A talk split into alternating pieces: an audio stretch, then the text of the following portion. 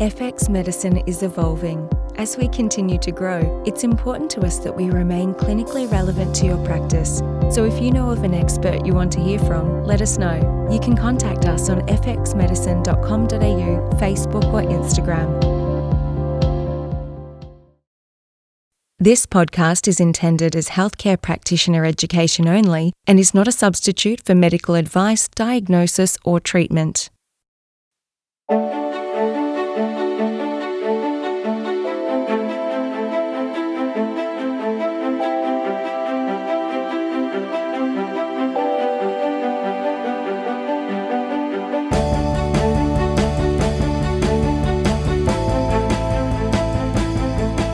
This is FX Medicine. I'm Andrew Whitfield Cook. Joining us on the line today again is Dr. Christine Houghton.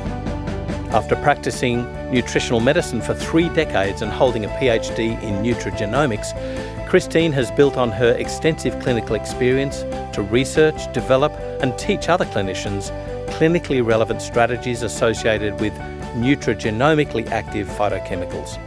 Sulforaphane, derived from broccoli sprouts, was the focus of her PhD thesis, and she owns a nutraceutical company supplying these. Her recent research has culminated in the development of the GEM protocol, gut ecology and metabolic modulation, an approach that mimics the processes used by nature to re establish homeostasis within the gut and with the consequent enhancement of cardiometabolic health and reduction of a range of processes that contribute to chronic disease. Welcome back to FX Medicine, Christine. How are you? Thank you, Andrew. It's a pleasure to be with you again. Now, we're going to be talking about something that's very close to your heart, and that's sulforaphane. Um, and there's a lot of jockeying in, in the, the markets out there, but I think we have to go right back to the beginning. What is sulforaphane, and what's the biochemistry of the actions within the human body? Tiny molecule which is lipophilic, which means that it slides very readily through cell membranes because of their lipid content. But it's probably the major reason that the vegetable broccoli has its health promoting benefits, which are rather well known. It's not the only bioactive compound in cruciferous vegetables, but it's certainly one, the one that's had the most research done on it. There's now over 2,000 published papers in this field. And of course, this is one of the glucosinolates. Is that correct? Well, actually, the precursor to sulforaphane is a glucosinolate. Sulforaphane itself is uh, a breakdown product of the glucosinolate, and it's actually in the family isothiocyanate. Sometimes words are awful. Yeah, I know. so when we're talking about these isothio, this is the yeah. thiols we're talking about, correct? Yeah. Let's go into that a little bit. What are the purported actions of these thiols? Well, the isothiocyanates in general are potent activators of cellular switches, one in particular, NRF2, which, if you like, is the guardian of the cellular defense mechanisms. So the primary and overarching function is that sulforaphane and its other isothiocyanate companions activate the, the, genes related to cellular defences. So there are hundreds of genes which have already been identified in this context, and they uh, they are all turned on by this one NRF2 switch. Uh, which is very convenient, isn't it, when you think about mm. it? But it, it's interesting that there's like this one switch. Well, like the body's usually extremely elegant and it's got redundancy fact, redundancy processes involved in things. So, why is this such a, a one way or a one channel controller of inflammation and, and gene regulation? Well, it's not entirely one way. There's another transcription factor that I think a lot of your listeners would be familiar with, and that's NF kappa B. Yeah. NF kappa B tends to activate inflammatory processes. So when you switch on NF kappa B, you're promoting inflammation. Sulforaphane actually downregulates NF kappa B. So at the same time that it's switching on the protective defences, it's downregulating inflammation. And there are all sorts of cross-talk reactions going on between NRF2 and NF kappa B. Okay, well, what about upstream processes then? Well, when I talk about NRF2 activating the um, cellular defences, what I'm talking about largely is a range of what we call core upstream processes that apply to the function of all cells. So these are functions like regulating redox balance. So this is the free radical antioxidant relationship. Uh, regulating inflammation, which is part of the immune system, regulating ATP synthesis as a means of um, outputting ATP as energy, mm. and um, enhancing detoxification processes, which includes activating efflux pumps that so that once you've detoxified the waste material, you can pump it out. So those are amongst the core upstream processes. But in addition to that, there's some other interesting ones. For example, um, sulforaphane via NRF2 upregulates the vitamin D receptor. And so clinically what we found, although this is not published widely, is that in those individuals who seem to need to take very high doses of vitamin D, we'll often find once they activate NRF2, they don't need such high doses of vitamin D because essentially you've increased the receptor activity and now vitamin D's got somewhere to go. Now that's so really interesting. Yeah, so that's really interesting. Uh, there are other um, factors associated with inhibiting substance P, which is related to allergen um, expression. So there's there's lots of different activities which are tied to the end of NRF2, but those major ones I mentioned is the core upstream processes exist in every cell. And the beauty of something like NRF2 activation is what you're doing to one cell in the body, you're doing to all of them. Okay, so we're talking about a biochemical process here, but then mm-hmm. when we're talking about the intervention of sulforaphane, is there research showing that sulforaphane can indeed improve vitamin D levels, say in institutionalised elderly people? Well, that's where no one's done the research. Right. So there's, there's some preliminary research that shows that it upregulates the vitamin D receptors, and I'm only speaking from clinical experience in knowing that when you do that, people who've been dependent on the high vitamin D tend not to be to right. the same extent. So we should be serving broccoli sprouts and Brussels sprouts and kale to all of our elderly patients in institutions. oh no, we could get them outside for sun as well. Um, it was also very interesting what you're mentioning about substance P as well. I mean, there's a we've got a scourge of pain. So what about maybe enhancing, you know, the way that pain medications work or lessening the impact of the pain stimulus? You should go into research, Andrew, because none of these questions have uh, been investigated. I'm just a child. we're, we're on the leading edge of, of the new science, but, but truly there are all sorts of interesting possibilities and wow. they haven't been investigated fully. Okay, mm. so hmm. when we're talking about sulforaphane getting into cells, and, and we're talking mm-hmm. about the gut interface, and mm-hmm. you know it's the biggest interface that we have to to intervene and that's intrinsically linked to probiotics and digestive processes and things like that. So, what are the issues about, I guess, firstly, sulforaphane as a given entity? You know, if you're talking about the broccoli sprouts or the foods, mm-hmm. or indeed a supplement, um, when you're talking about drying out a cell of a plant and, and releasing things and changing things. Let's go through a few of these issues first with like what happens at that gut interface. Well, first of all, it's important to identify the differences between a whole broccoli sprout material, like fresh sprouts, um, and looking at supplements because broccoli sprout supplements aren't all the same. And here lies the problem. Mm. The, um, there's no sulforaphane actually in broccoli. There is a, a precursor compound, glucoraphanin, and there's an enzyme myrosinase, and provided the two are kept intact, as soon as you bite or chew those sprouts, the enzyme will act on the glucoraphanin and that produces the sulforaphane. A large uh, number of the broccoli sprout supplements that have come out of the US in particular are actually broccoli seed extracts that have had the myrosinase enzyme deactivated. So what they are is fairly concentrated sources of the precursor glucoraphanin. And when you challenge them, they say they're relying on the ability of the gut microflora to convert glucoraphanin into sulforaphane. What's not well known is that this conversion is only about 8 to 10% what you would get out of the whole sprout or a whole sprout supplement that retains both the precursor and the enzyme.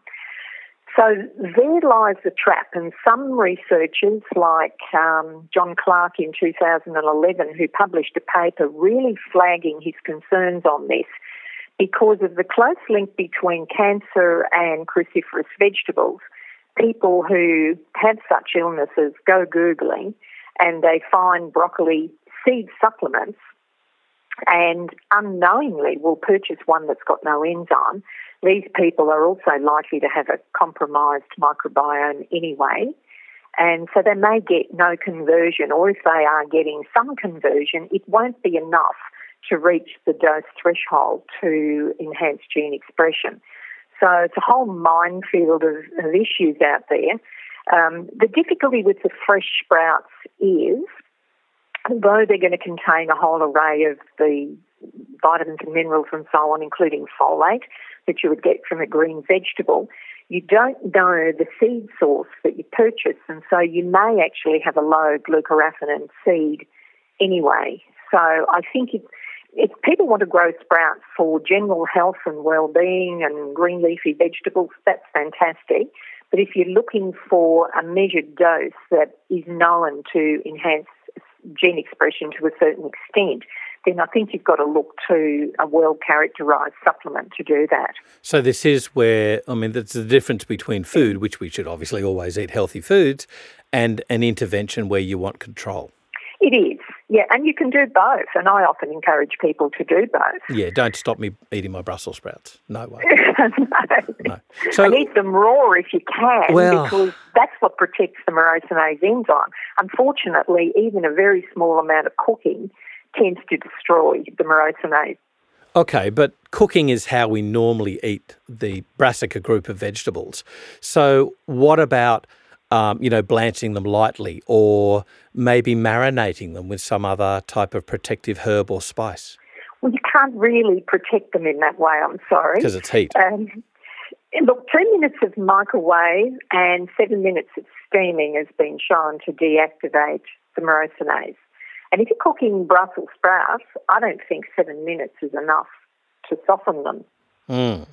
No, this is bad but news. You can shred your Brussels sprouts up in your salad. You can crumble your broccoli vegetable into your salad.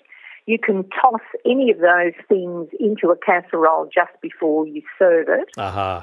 Little broccoli florets and shredded sprouts. We need to have recipes from you, Christine. now, you were talking just before about the gut microbial milieu interacting with the glucosinolates, and you were saying this was ineffective. Let's talk about probiotics for a little bit because obviously this is these are the poster child of gut interventions. What are some of the mm-hmm. issues around this approach?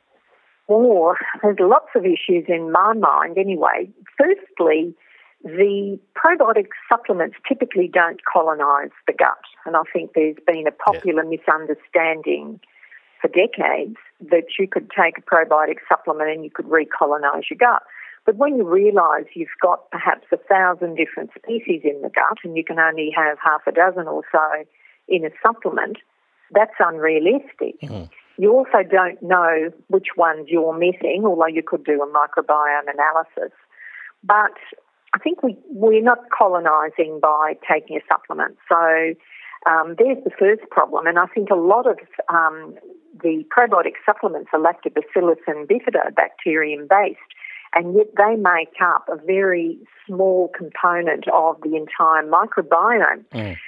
Um, to a large extent, it's having these new DNA based techniques, metagenomic sequencing and such like, which has opened up to us the composition of what's really in the gut, and it's far more complex than we ever knew when we were just using culture based methods because so many of these bugs can't be cultured outside the gut.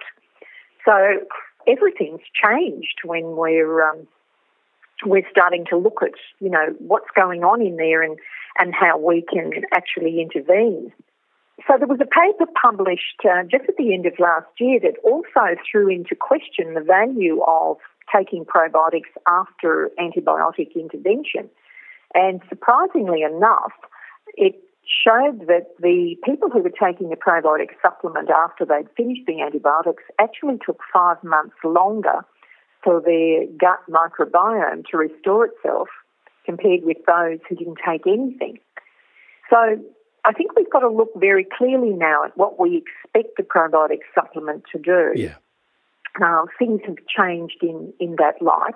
But I'm not negating the value of probiotics. I, I'm not doing that at all. But I think we need to change our focus. So, what we do know about probiotic supplements is there are specific strains which have been well researched for particular uh, effects in humans.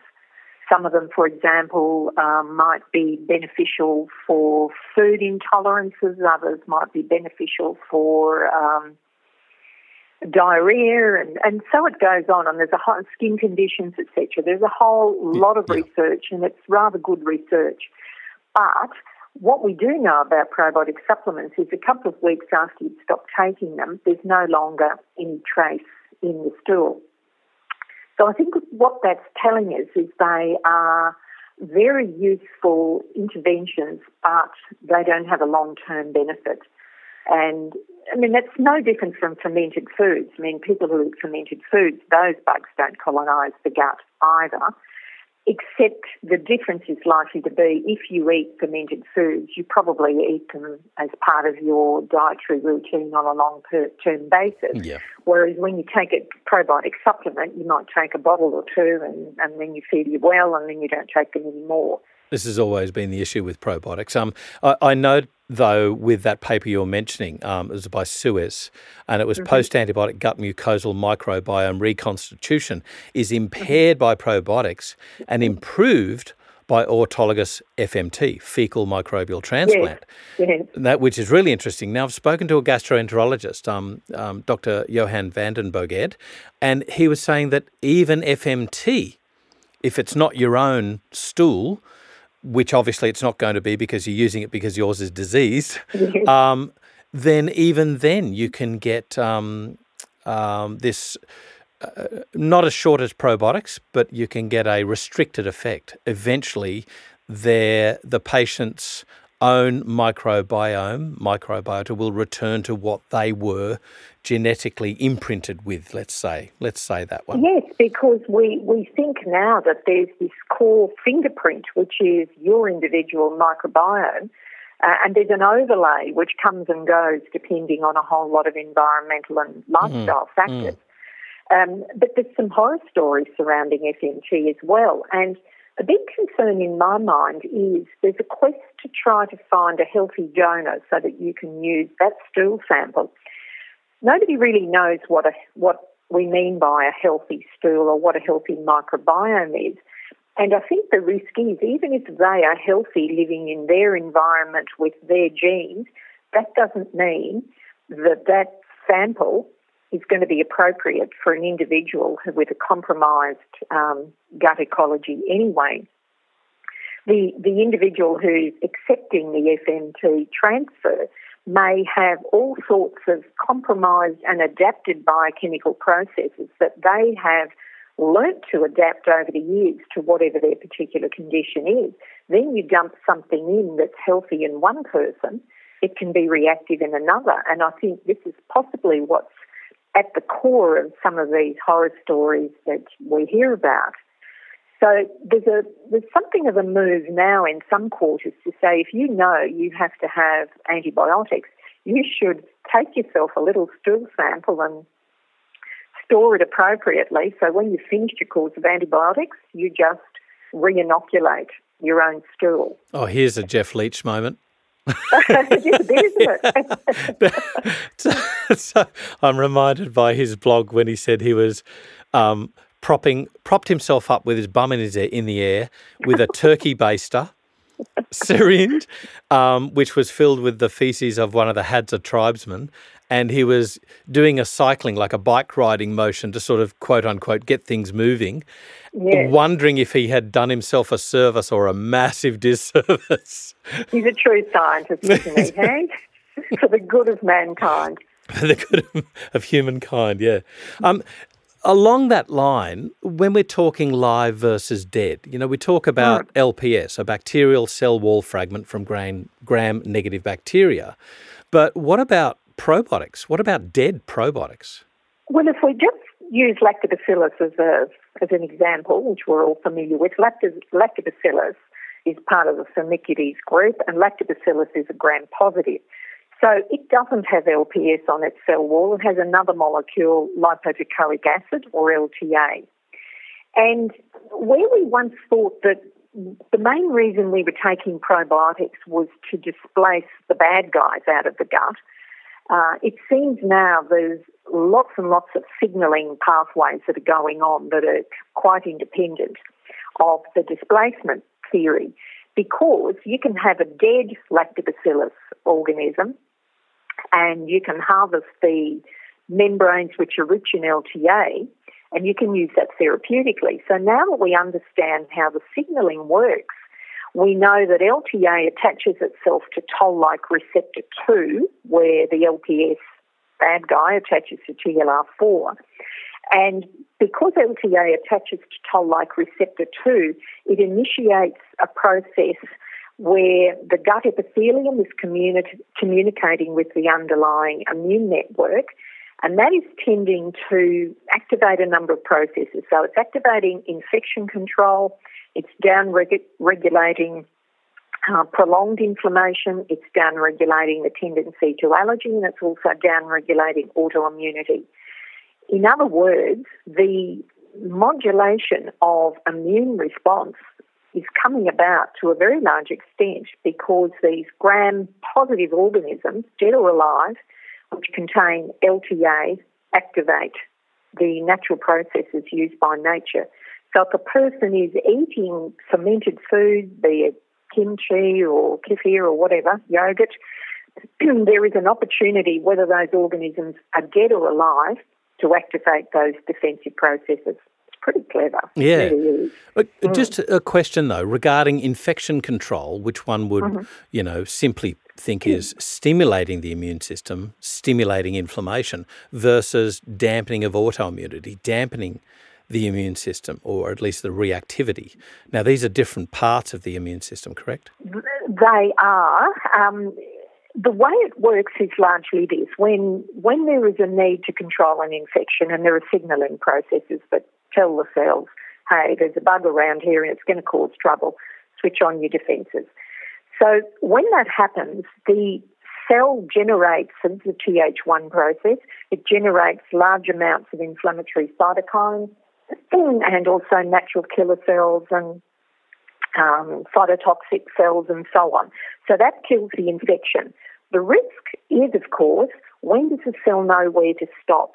And that's the really clever thing ah, about yes. it because when LTA attaches to toll like receptor 2, it's activating macrophages that produce IL 12, interleukin 12. Now, that's one we don't much talk about, mm. but it has the ability to switch either way.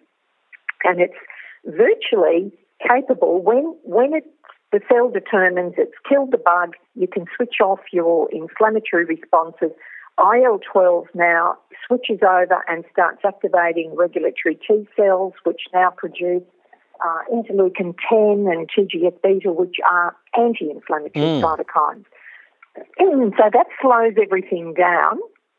And then TH17 is the um, TH cell that's associated with autoimmunity, and that is also suppressed. And so is TH2, which is the allergy component. So it's all about this really fine tuning modulation that's going on in the gut immune interface. And it's absolutely fascinating. And it really makes me realize that we have no ability to control those processes um, using single interventions that we want to use to push a pathway one way or the other. I think we have to step back and activate the gut immune interface in the way that nature does. And these probiotic organisms with their cell wall LTA is one of the key processes that's used in that way. And when things go wrong, um, often what happens is that inflammatory process doesn't get adequately shut down.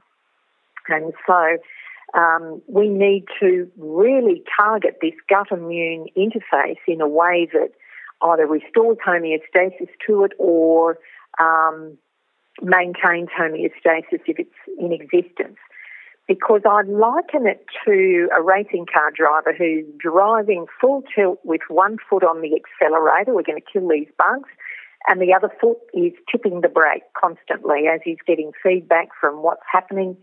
He's tipping the brake constantly to bring things into line, and it's on a moment to moment basis that this subtle fine tuning is occurring. So when that gets out of control, we can have prolonged inflammation that doesn't shut down adequately. And we, you know, we all know, I think, that many of the chronic diseases are associated with long-term, low-grade chronic inflammation. We can have other situations where we don't adequately mount control of the infection, so we really don't deal with the infection. We can have chronic low grade infections which stay for a very long time. So there are all sorts of variations on how this fine tuning can go wrong. Okay, so previously we've spoken about the probiotics, even though they're dead, they may have actions. Is there the issues of strain specificity here? Like, can you get effective species strains and ineffective species strains? I'm sure I've read ineffective studies on dead bacteria as well. Yes, you can, but they're, they're choosing different strains um, for different reasons. So, for example, there's quite a body of Japanese research that looks at Lactobacillus plantarum. So, there's a particular strain they've tagged HKL137, which uh, comes from a Filipino dish wherein they ferment vegetables and fish together. Now, the peculiarity of this strain is it tends to have a highly concentrated level of LTA on its outer cell wall. And so what they do then is they grow the live Lactobacillus plantarum for long enough to maximise the LTA on the cell wall and also to maximise the number of organisms in the population. It turns out that both of those things are around about 18 hours, mm-hmm. and that's when they harvest the organism and they kill it using heat. So what they've done then is produced a standardised LTA content. So then when they use that in the clinical trials, they've got a predictable uh, level of, of LTA in their supplement.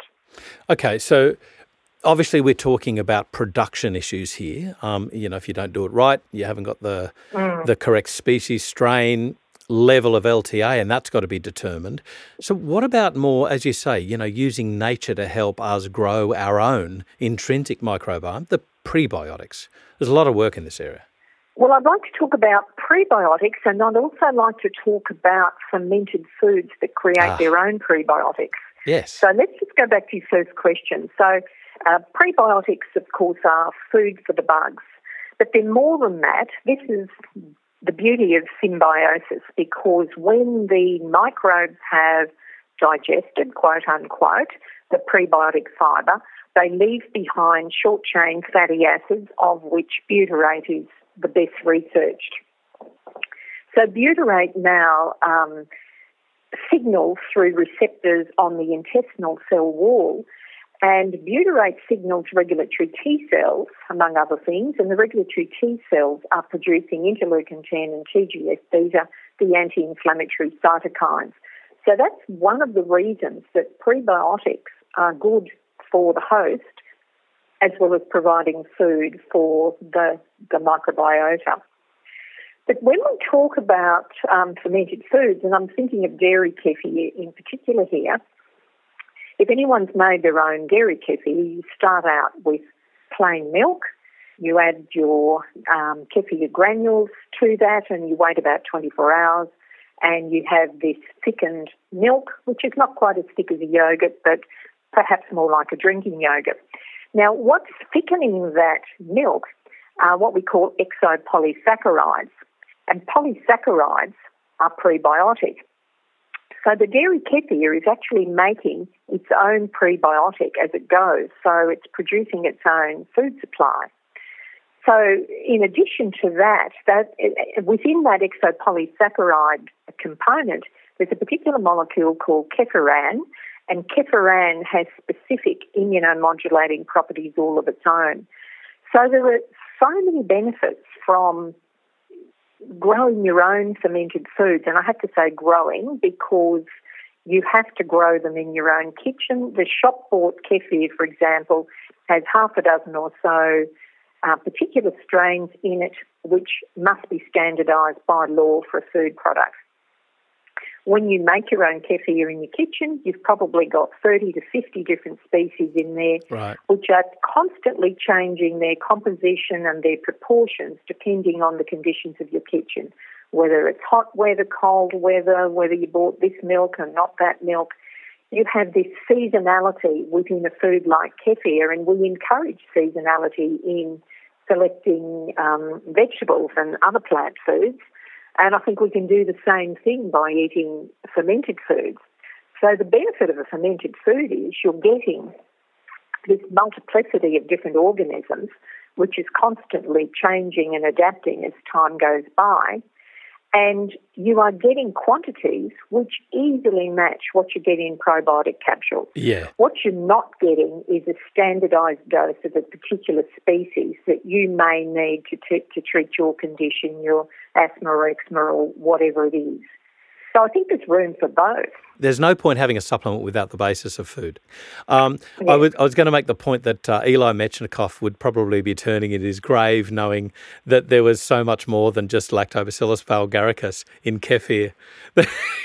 he probably would. I mean, there's even Saccharomyces boulardii in there. There's a whole host of different yeasts. Right. Oh, now that's interesting. Um, now, mm. you were mentioning plants just before, and of course, they contain polyphenols. What about them as, you know, cellular defense mechanisms and indeed, you know, uh, at least helping to regulate um, immune surveillance and, and defense? Well, there's about 10,000 different phytochemicals being identified in plant food, and we know a little about a few of them, um, which is a bit unfortunate. But what we do know is this that polyphenols, which are the, the big bulky structures which um, make up a large proportion of the type of polyphenols that you see um, in foods like citrus and turmeric and ginger and green tea and grapes and red wine and that sort of thing. So they're very abundant. But because they're big bulky structures, very little actually gets absorbed. So about 1% of them is bioavailable.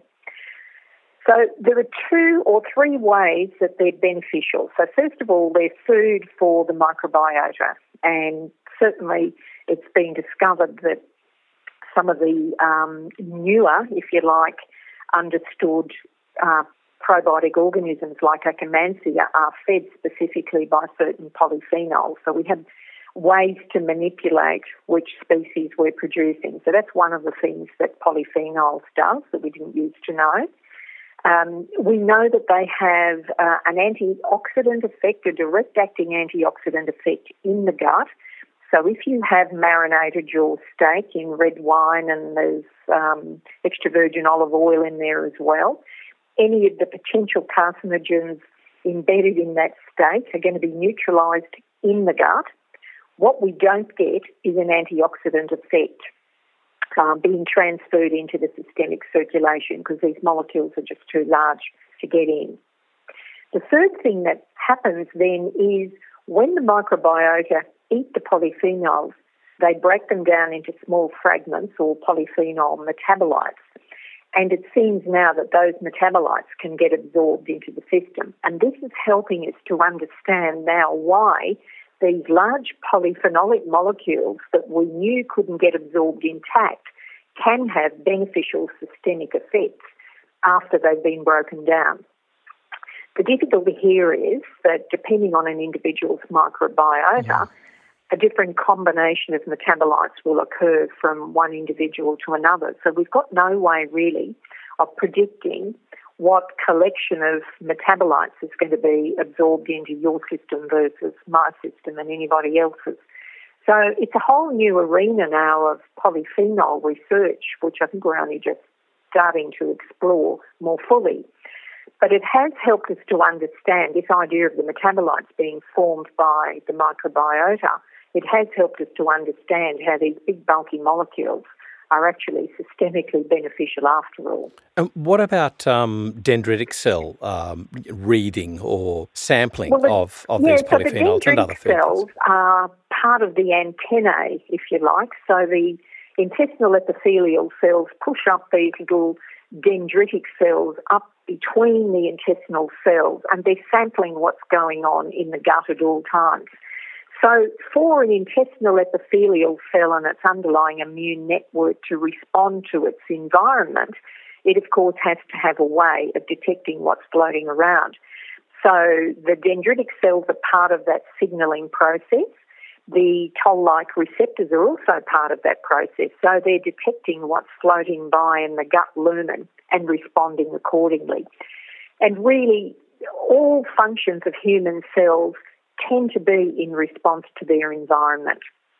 And that's why I think it's so important for us to protect the way we deal with trying to manipulate these conditions. I think in the past we've sometimes been a bit aggressive in the way we mm. manipulate that environment. And in fact, we're still doing it because I see a lot of antimicrobial plant compounds being used with a view to destroying pathogens and pathobionts in the gut. The problem is they're not selective, and so we're killing off commensals at the same time. So this is a, an example to me that we should really not necessarily think that because it's natural, it's better um, than using a pharmaceutical like an antibiotic. My approach is more to re-establish the homeostasis of the gut because those gut epithelial cells, and in particular the Paneth cells right down in the mm-hmm. bottom of the villi, yep. are capable of producing these defensins, which are very potent antimicrobial compounds. The difference is they completely ignore the commensals and they attack the pathogens and the pathobionts. And that is the beauty of letting nature do the work for you. If you can give nature her own toolbox, she'll fix it without us intervening too aggressively. Yeah, I think way too many, and I'll use this term glibly, protocols encourage a kill kill approach to infections rather than supporting or nourishing the terrain, which is a far more naturopathic type approach. Um, well, it um, is. Yeah. Absolutely. And then, you know, once you've got the terrain set up and healthy or as healthy as can be, then it's just nipping little buds off rather than this wholesale, you know, massive army going in of these things that can damage the good guys as well. It's carpet bombing the gut. That's right. Um, it really is. And um, one of the things that happens when you do that is you kill off the weaker species first and you leave the stronger ones to proliferate. So it's a Ratsak approach. yeah, I guess it is. the rat sack approach. I like carpet bombing. uh, but but you you make things worse, and you know this idea that it's only garlic or it's only oregano oil. It isn't only those things. They're very potent antimicrobials, and we have to be careful. Yeah. And, and you know, I, th- I think this is also the difference between cooking with one of these things and giving an absolutely massive dose that is way above what we would use in a dietary, like a Mediterranean style diet with, you know, lots of lovely flavors and things coming out and beautiful herbs being used and things like that. We've got to be careful into what we think is good and then saying more is better. Well, I, I couldn't agree more with that. I mean, you, a sprinkle of oregano into your pasta sauce or whatever it is is nothing like taking the concentrated oil, which comes from the seeds anyway, um, so I, I tend to take a view that if it's not possible to consume that quantity of um, bioactive from a food naturally, then I don't want to do it. Um, you know, even a thousand milligrams of vitamin C is 16 oranges. Would I practically eat 16 oranges a day? I probably wouldn't. Um, should I be okay. driving curcumin into my bloodstream when it doesn't naturally want to go there in that quantity? I don't have necessarily answers to those questions, but that doesn't sit right with me because nature has sustained us on this planet for millennia without doing those things. And I'm more inclined to want to mimic what nature does because those mechanisms are there um, our modern lifestyle doesn't foster those mechanisms. In fact, it, it often destroys them, but they can be rekindled in most cases. Yeah. And so I think the big guns, and I put these antimicrobial plant extracts into the big guns category along with pharmaceuticals. To me, they're reserved as an absolute last ditch attempt when everything else I tried to do failed, and I, I might need to go to the big guns. Okay, but, but it's certainly not a first line approach from my perspective. Yeah, just going back, uh, like I'm, I'm winding back to sulforaphane here. So the hmm. sulforaphane mm. that we're taking, that's in something that would be achievable with a food dose if we had access to it. Is that what you're saying? Yes. So right. I can eat 100 grams of fresh sprouts, and I can get 20 or 30 milligrams sulforaphane um, yield. Now, what that means is a lot of the clinical trials that have been done have been done using between 14 and 40 milligrams daily. So we're in that ballpark. Right. And that. So with a practical dose of a supplement, several capsules a day or whatever it is, we can get to what you would get if you're eating the, the 100 grams of fresh sprouts. Yeah. Can you tell us a little bit more about these beta defensins? Like you say that they ignore the commensals. Mm. Do, do, we know about their mechanism of action, about how they ignore commensals and how they well, attack exogenous? Yeah, well, it's, it's tolerogenic processes that the gut has, which it recognises um, different microbes. But the thing about the beta defensins, they're largely synthesised down in the bottom of the crypt of the villus. Interestingly, that's where the stem cells re- reside. And there's theories that say that the reason that they proliferate there is that has to protect the stem cells. And those stem cells are differentiating as they're migrating up each side of the villus towards the top. So differentiating into the goblet cells that produce mucus and the enteroendocrine cells and so on. So oh, that's, that's interesting. Those, yeah, it is interesting, isn't it? There, there are different defensins. I don't know, beta defense note was one of yeah. Mm. Right. And and so the the stem cells, you know, have a life of about three weeks or so. The rest of the intestinal epithelial cells are, have a life of three or four days. What I like about that is that within a month you can have, say, 10 generations of intestinal epithelial cells that have passed by. So you can get a response pretty quickly when you're doing the right things to the gut.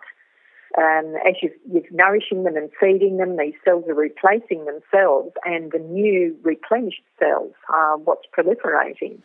I want to get on to enzymes and, and not digestive enzymes, but biochemical enzymes. Mm-hmm. Um, before I do, though, I just wanted to clear something up because I keep going round as a quandary in this. The word antioxidants. Now, in a mm-hmm. in a in a petri dish, we know that there's an antioxidant effect. You spoke about the lumen of the gut, and I understand that there's a well-defined antioxidant effect in in the gut lumen. Well, once it's in the body, we should no longer be thinking about this term about giving an quote unquote antioxidant. Oh, am I right there, or? You are correct, Andrew, and, and it's created a lot of confusion because until we understood this idea that NRF2 activates cell defences, we didn't really appreciate this. So the petri dish analysis uh, analogy is a direct effect of antioxidant on free radical, if you like. So when I said before the polyphenols in your red wine are having a direct antioxidant effect, that's what's happening there. Now, those direct acting antioxidants are not the most potent type of antioxidant in the body. The, the cells of the body all produce their own antioxidant enzymes, which are literally capable of quenching millions of free radical species per second. They're very powerful. Uh, they constantly recycle. They last several days. So you continue to have this antioxidant effect within the cells.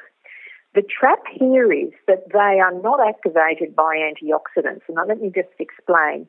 So, this NRF2 switch that's in the cytoplasm uh, has to go to the DNA to switch on the machinery that produces antioxidant enzymes. What tells NRF2 to do this? It's actually a stress signal of some description. So the cell detects that it's under stress and then that activates NRF2, and NRF2 now produces a chain of antioxidant and other enzymes, including the enzymes that produce glutathione. So the whole protective defensive machinery of the cell is activated when NRF2 is switched on. If you just look at the analogy of exercise, when you go for a run, you're breathing in more oxygen. Part of that oxygen is converted to the superoxide radical. That is the signal that tells your cells that it needs to increase its defences because now we're loading up all of these processes and we will cause some sort of, of damage to the cells if we don't increase our antioxidant enzymes. That superoxide is a pro-oxidant.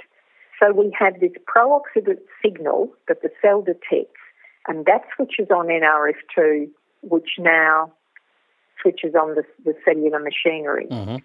The trap is if we take large amounts of direct acting antioxidants at this time, we mask that pro-oxidant, that pro-oxidant signal, which is the stress, and the cell doesn't know that it's under stress and therefore it doesn't switch on its protective machinery.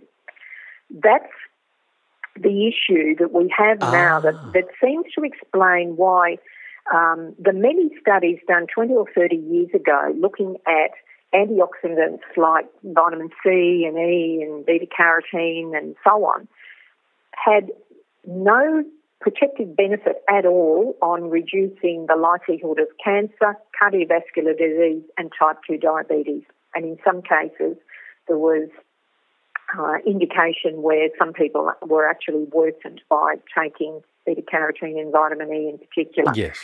So it's changed the whole face of how we think of antioxidants, and I know it creates a lot of confusion in the mind of consumers um, and clinicians as well because it's totally the opposite of what we used to think.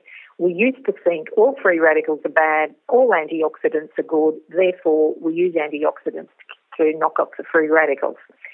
In fact, we didn't know at the time that those free radicals are the signals that warns your cell that it's going to be in trouble if it doesn't switch on its defences. So that's what these antioxidant enzymes are about. They are the powerful defences. Now, at the same time, we're switching on antioxidant enzymes, we're switching on detoxification enzymes and a whole host of other protective enzymes that govern this ability of the cell to take care of itself. Okay, but help me here because there's positive papers out there when with regards to using interventions like um, N-acetylcysteine, for instance you know, there's a, a, for instance, a, a NICE trial, NAC in ice addiction trial, and you know this is going on right this moment. We don't have the results yet, but this is really exciting uses of it. It's not just on a an antioxidant quote unquote level; it's on a condition level. I'm wondering if the problem that we've run into is that we're thinking it's this electron rather than a condition. We we don't think about for instance, salbutamol for use for asthma. We don't talk about that as grabbing an electron. We think about that uh-huh. being a beta agonist. So maybe we've got the vernacular wrong. We're not looking at, at the condition, or is it the, Look, I, the actual I would, substance? I would not put NAC into the category of a nutritional supplement anyway. To me, it's a pharmaconutrient, so there's no ah, doubt right. that it has beneficial effects in a whole range of conditions. Mental health conditions have probably been the ones that have led the yep. way. Yep. But we also have to remember that um, NAC was developed as a mucolytic mm. uh, and as a protective agents against paracetamol toxicity. But as a mucolytic, what's it doing to the gut? What's it doing to the mucous lining of the gut? Now, here's another area that needs research because there are some animal studies which show that it is mucolytic in the gut. Mm. Um, we don't yet know what the dose might be that might affect humans and if it affects humans in that way. But I, I see it as one of those pharmaconutrients which we need to consider with caution. Right. I don't think it's something we should just give everybody routinely. I think we need to think about it. If we're using it to enhance glutathione synthesis, then I think we need to ask how does Mother Nature do that? Mother Nature increases glutathione synthesis, synthesis by activating NRF2. So, assuming we have the precursor amino acids in place, which are available if one just eats a reasonable uh, diet with adequate protein, um, then we will produce our own glutathione. Just mentioning enzymes really quickly, the elegant control mechanisms of the body.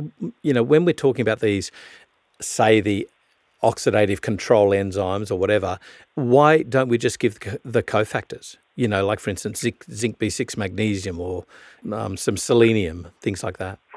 Well, you can look at those cofactors and they will certainly be the little spark plugs that enzymes need to be upregulated. And this is the the megavitamin theory of the, the 70s, where we thought that that was the way we would drive a, an enzymatic reaction forward. And you can, but it's very limited to those enzymes which need zinc and B6. So when you activate NRF2, you've got 500 different genes which are being programmed then to increase their activity. So you're getting a much broader spectrum approach.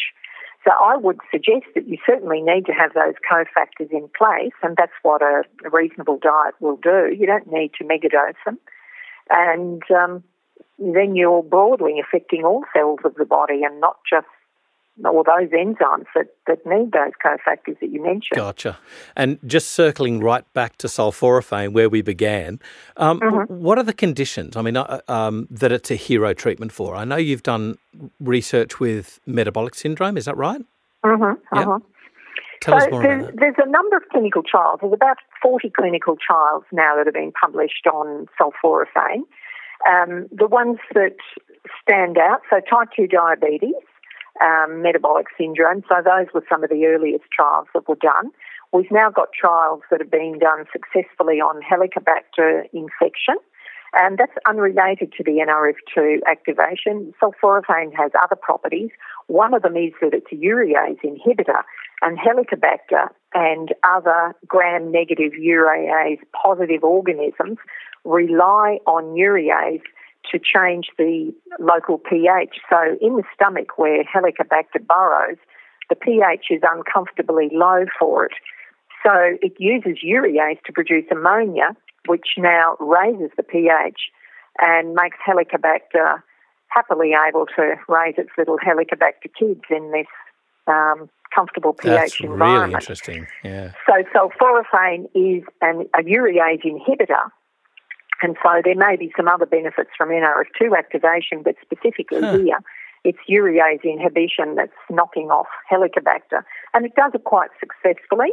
Um, I wouldn't suggest it's a long term cure, but then I'm not necessarily suggesting that one needs to eradicate all Helicobacter anyway. I think it can live in a symbiotic relationship with us if the host is otherwise healthy. Mm.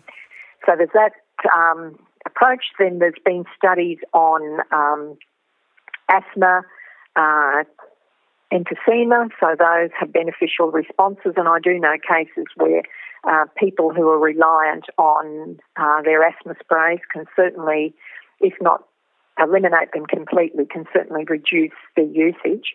So um, there's also psoriasis. What, what, um, what about things like IBS? One would, you know, it, it, would seem counterintuitive because one would ordinarily associate the brassica group of vegetables with being a wind causing vegetable yes. and therefore and to be avoided. Why Do they do that? They do that because of the dysbiosis in that individual. So, what we've found that is when you get someone like that who says, I can't tolerate this, or I took your supplement and it gave me terrible gas and diarrhea and whatever, we just slow that dose right down because um, sulforaphane is indirectly antimicrobial. It's upregulating the defenses. You're killing off the pathogens. You're going to get all of the waste products from those pathogens, some of which will get absorbed systemically. Um, people feel sick from it. You back the dose right off and creep it up slowly. It could be just as much powder that's on the sharp tip of a, a sharp knife blade. That might be all wow. they tolerate. A couple Gosh. of times a day. Yeah. Um, and over roughly about a two week period, they'll get up to the full dose. You both um, detect the dysbiosis and you treat it using this. So, yes, it's counterintuitive, but unfortunately, if you don't understand that process, most people will stop and conclude that this stuff disagrees with me. Yep. And I just won't do it anymore until you understand what it's doing and why it's doing it. And then everything changes. You can do wonders for dysbiosis just using sulforaphane alone. Christine, I can't thank you enough for taking us through. This is the tip of the iceberg of the sulforaphane benefits and, and issues, but also for taking us through these responsibilities that we've got to have as clinicians. And you know, you've really piqued our piqued our interest um, for a few points that we we just take as like an axiom that we do. We, we don't question what we do, and the way that your mind works, it really makes us wake up and question even the fundamentals that we think we've got right. So, thank you so much for waking us up a bit. That's great. Thank you, Andrew. It's always a pleasure. This is FX Medicine. I'm Andrew Whitfield Cook. Thanks for listening. To make sure you never miss an episode, subscribe to us on YouTube, Apple Podcasts, Google Podcasts, or Spotify. You can also let us know what further topics you'd like us to cover by contacting us through our website, fxmedicine.com.au, or by connecting with us on Facebook or Instagram.